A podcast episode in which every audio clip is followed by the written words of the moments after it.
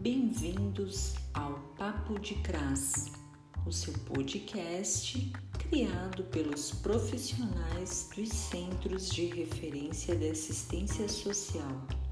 Nesse primeiro episódio, vamos falar sobre violência doméstica e familiar contra a mulher.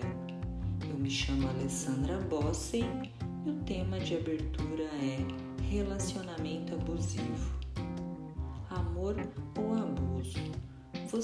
sabe identificar os sinais de um relacionamento abusivo? Então fique alerta para ciúmes excessivo, agressões verbais e psicológicas, isolamento, controle financeiro, violência física e sexual e invalidação de sentimentos. Os relacionamentos nem sempre são o que aparentam. Muitas vezes, o convívio íntimo de um casal revela comportamentos contrários ao amor. Por isso é importante entendermos a diferença entre um relacionamento saudável e um relacionamento abusivo. Bom, um relacionamento é saudável quando há equilíbrio, harmonia e companheirismo, há respeito mútuo à individualidade e personalidade de cada um, há ampla comunicação ao invés de tratamentos silenciosos ou manipuladores. As tomadas de decisões são realizadas de forma conjunta e a opinião de ambos é ouvida e valorizada. Em um relacionamento abusivo, por mais velado que seja, existe uma invalidação da mulher.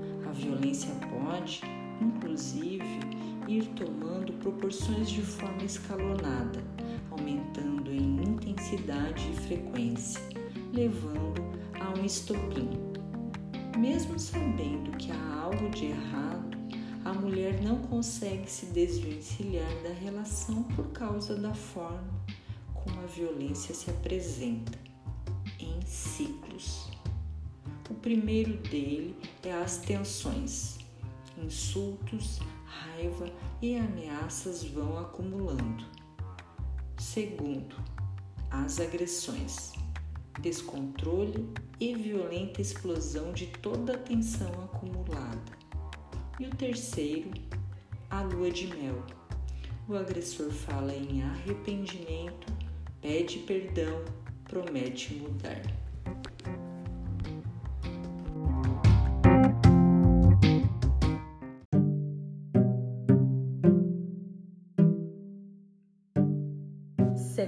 Tema: Feminicídio. Eu me chamo Natasha Santiago. Feminicídio, palavra muito falada nos noticiários. Mas você entende o significado? Em março de 2015, por meio da Lei 13.104, o feminicídio foi incluído no Código Penal como uma das circunstâncias qualificadoras do crime de homicídio e também do rol de crimes hediondos. Mas o que tudo isso quer dizer?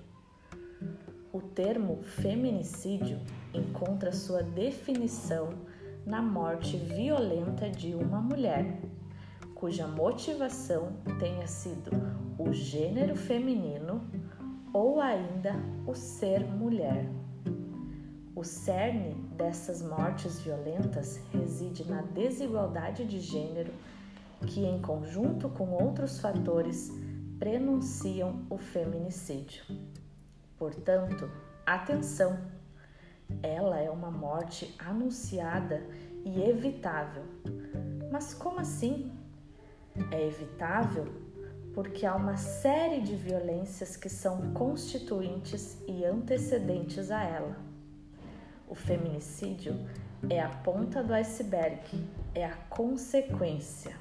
Por isso, temos que ter um olhar mais cuidadoso e preventivo aos relacionamentos abusivos, para evitar que o pior aconteça.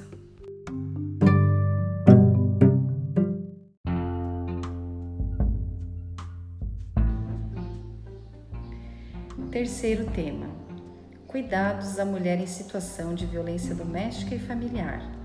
Eu me chamo Franciele De Luca Rosa. Vale começar por uma dica muito importante. Não julgue uma mulher que está em um ciclo de violência em que não consegue sair. Deve-se lembrar que essa mulher está sofrendo violência de uma pessoa muito próxima e com quem possui laços afetivos. Você quer ajudar uma amiga, conhecida ou uma vizinha em situação de violência doméstica e familiar? É preciso, antes de tudo, acolher. Compreender a vítima é o primeiro passo para ajudá-la. E sabe por quê? Diversos motivos podem prender uma mulher nessa relação, como a dependência financeira e o medo de prejudicar os filhos, além da questão emocional. Uma abordagem respeitosa, cuidando para não culpabilizá-la, incentivando a procurar ajuda, sem esquecer que cada mulher tem o seu tempo de reação, mas fica mais fácil romper esse ciclo quando ela tem o apoio de alguém.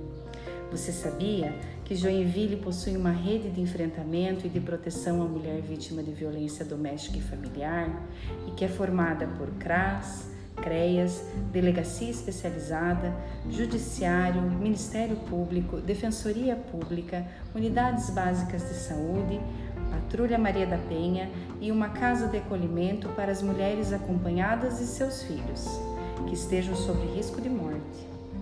Se você sente que se encontra em um relacionamento abusivo, busque ajuda de familiares, amigos e do poder público, ou ainda utilize o canal de denúncia Disque 180, mas não se cale.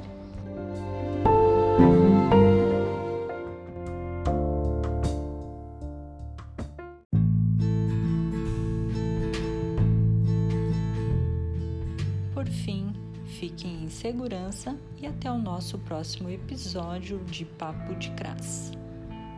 E para encerrar, fiquem com a análise do léxico de Rita Lee. Agora só falta você.